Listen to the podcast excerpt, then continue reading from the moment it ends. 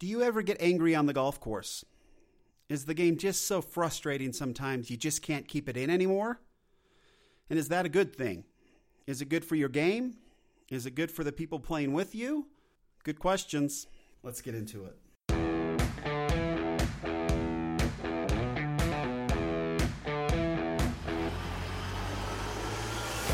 Welcome to Data Access Golf, your home for rapid golf improvement. And now, from the thin air of the Rocky Mountains, next on the number one tee, your host, Aaron Stewart. Hello, everyone. Welcome to another episode of Data Access Golf podcast. My name is Aaron Stewart. I will act as your host today. Good to be here with you. I uh, I have a hard time with with angry people especially angry people on the golf course. And I did receive a comment from uh, a previous podcast that I sound angry. So if I sound like I'm yelling you, uh, yelling at you, I apologize. I am not yelling. I am uh, apparently intense or something and come across poorly on podcasts. So we will work on it. Today I am, maybe this will help. So today I am employing a new software and a new mic. I have been using a uh, less than a professional mic previously, so we'll see how this goes. Um, maybe you won't even tell, and I shouldn't have said anything. But anyway, here we go. Hey, I, I remembered, I was thinking back. I've got my oldest son is 20 now, and he is out. He's away from us. He's going to be, he's gone for another, till next uh, August. He serves as a uh, missionary for the Church of Jesus Christ of Latter day Saints out in California right now. So he's gone, and we don't get to see him much. And then I have another boy who's 18. And he, uh, they both were interested in golf growing up, and so I got to work with them a little bit. I did not employ some of the best techniques, teaching techniques uh, possible as a young father with my uh, with with my oldest.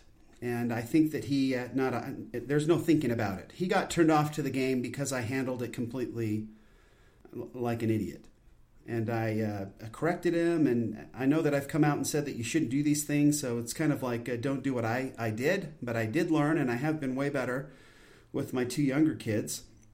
As far as just letting them explore it and enjoy it and like it and see if they can learn it themselves. And but anyway, as as the kids got older, Canyon got into high school and started to uh, to play a little, a little golf, and, and I thought that he might want to try out for the golf team. And when it came to going in and the tryouts came, which is weird, they come in the summertime, right before school even starts. But he just decided that he wasn't interested. And I'm okay with that. I mean, I'm not going to push my kid into anything they don't want to do. I'm not that kind of a parent. Um, so, you know, when they tried piano and they hated it, I let them quit. I've got no problem with it. Played soccer for a while, decided didn't like it, quit. Our, our middle child played lacrosse for a few years, loved it and then one day he quit. That was kind of an interesting story. He's a big kid, he's a fast kid, and he played defense. And um, he was told by the coaches to start knocking these, these little kids down when they came in to score. And uh, he didn't enjoy that. And the coaches were kind of yelling at him. So he went out and he knocked a kid down. Next time the kid came in to score, he knocked him down. And he got put in the penalty box for it. And the kid was down for a little while. And um, he came back out and finished the game. But his heart, I could tell his heart really wasn't in it for the rest of the game. And then afterwards, he the coaches kind of yelled at him a little bit for not being in, into it. Uh, he came off the field and we kind of picked up all his stuff and started going to the car and got in the car and slammed the door and he said, "Yeah, Dad, I don't want to play lacrosse anymore." And I'm like, "Dude, you can't, you know, you can't quit. You know, your teammates are, you know, your teammates are dependent on you. You're a good player." He had he had really gotten uh, quite good, quite skilled at it, and, and, I was even learning the rules at that point. So that's how long he'd been playing it. And uh, he just told me, "Yeah, I don't I don't want to hurt people." I'm like, you know what? Done. So he never played again, and I didn't make him play again. So I'm, I'm, I'm more of that parent. I don't really get wrapped up in uh, my my value. Is not wrapped up in, in my kids and what they accomplish and what they don't accomplish. And so I don't live vicariously through my children, and thereby I do not push them in to do uh, things that they don't want to do, uh, except homework. Homework's, uh, yeah, I'm going to come at you for homework right? I need you to learn something and gain valuable skills so you can eventually earn some money and um, and get your own place, right? So there is that that you want to keep your kids focused and moving on. But as far as all the extracurricular things, and and uh, you know, none of our kids play instruments. They've all tried different things, but you know, it hasn't stuck, and I'm fine with that. I don't I don't particularly mind if my child doesn't play a musical instrument, and I have absolutely no problem. I know that there's other parents that disagree with me, and um, frankly, I don't care, and they're wrong. So there you go. But when it came to golf, getting back to getting making the story even longer, it came to um, my middle son, Ked, when he got to freshman year, he decided he wanted to play golf. He kind of took it seriously and played a little bit more and practiced more. And he had a goal to make the golf team. So he was getting ready to go out and do it.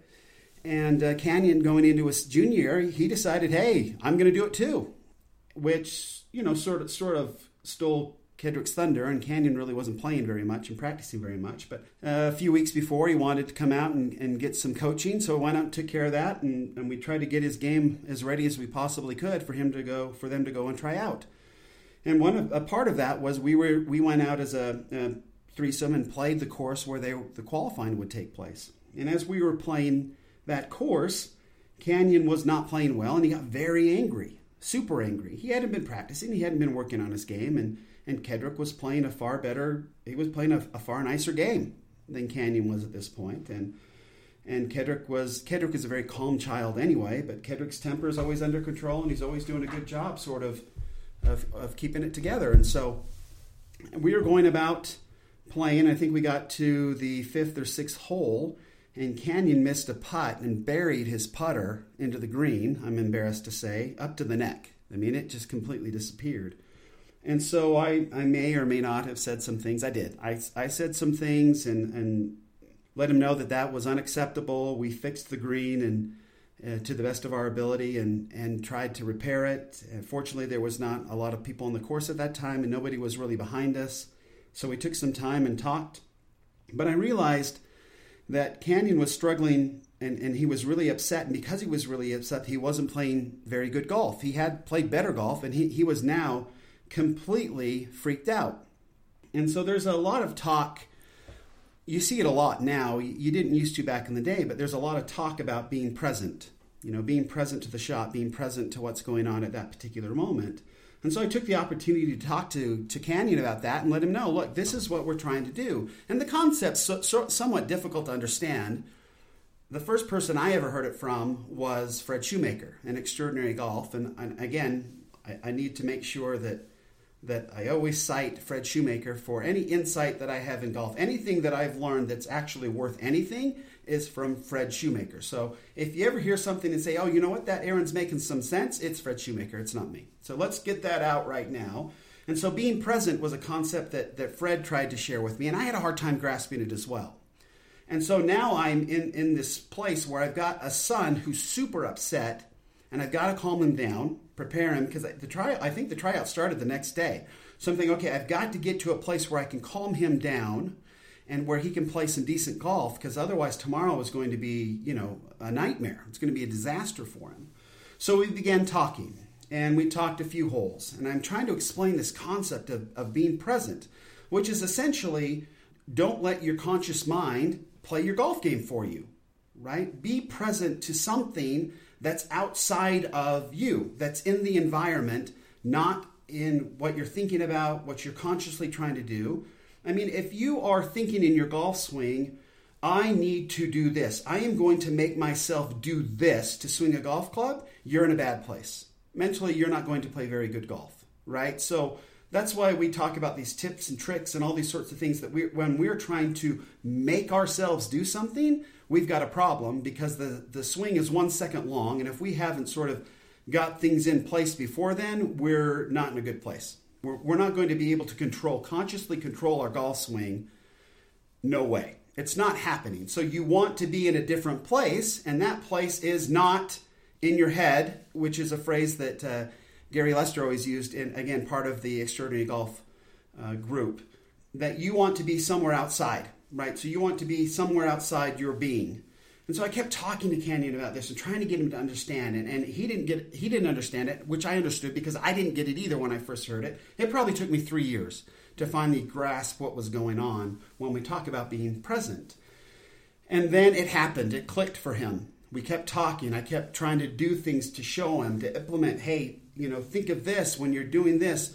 L- look for something on the ball. Um, you know, be be aware of what your shoulder's doing. Anything but hanging out in your head and trying to control something. Be someplace else, anywhere else.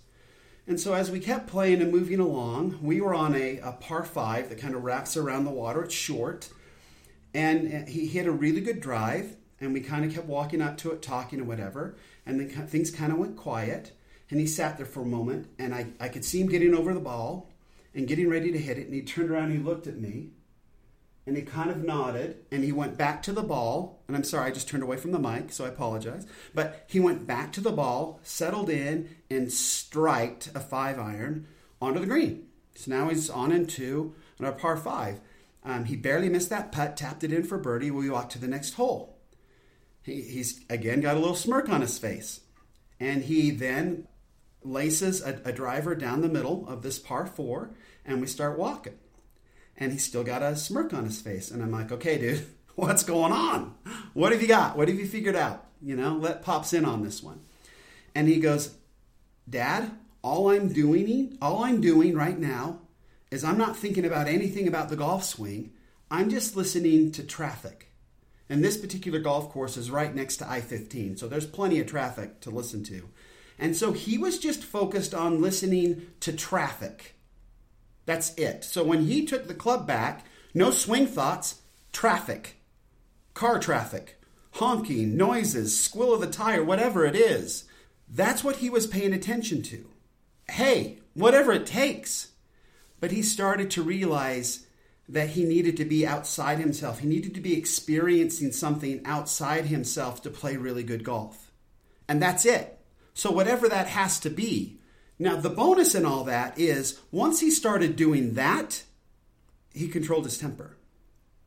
Right? Temper really comes from an inside place when you are so freaked out about uh, being worried about hitting the next one or thinking about all the things that could possibly go wrong or a ball going in the water or whatever, all these thoughts, these negative things that are bouncing around, that's a bad place to hang out, especially as a golfer. But if you can be hanging out with everything that's outside of you, that's in the environment, that's part of what's going on about you, then you can find a pretty cool place to play golf in. And that can be a lot of different things. It can be focusing on a, a shoulder or whatever. But this this concept of, of being present, I hear it a lot now.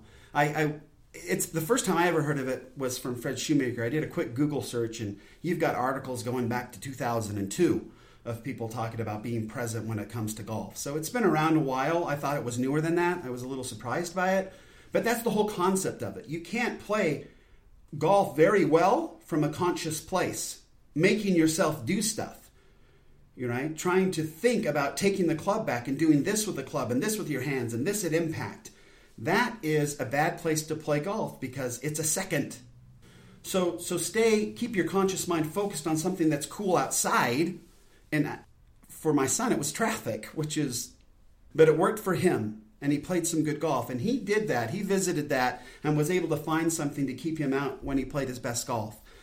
And uh, I, I, I just thought that was a really cool thing and as kind of a side benefit. Now we, we were able to control his temper.